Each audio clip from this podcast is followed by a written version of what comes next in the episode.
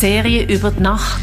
Menschen mit einem besonderen Bezug zur Nacht stellen ihre Lieblingsobjekte vor aus der Ausstellung Nacht, Träumen oder Wachen vom Museum der Kulturum Basel.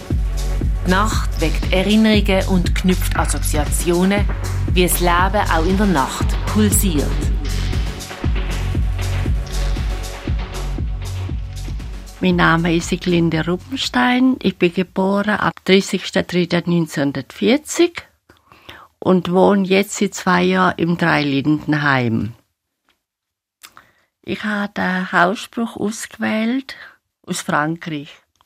Pro Schlaf fröhlich, ohne Sorgen, begrüße froh den Morgen. Sie haben gesagt, Sie haben auch ein Gedicht geschrieben. Mhm. Mögen Sie uns das noch präsentieren? Ich habe vom Morgen geschrieben. Wer am Morgen froh erwacht, die Sonne ihm entgegenlacht. Wer humor und fröhlich ist, der denkt und bleibt stets Optimist.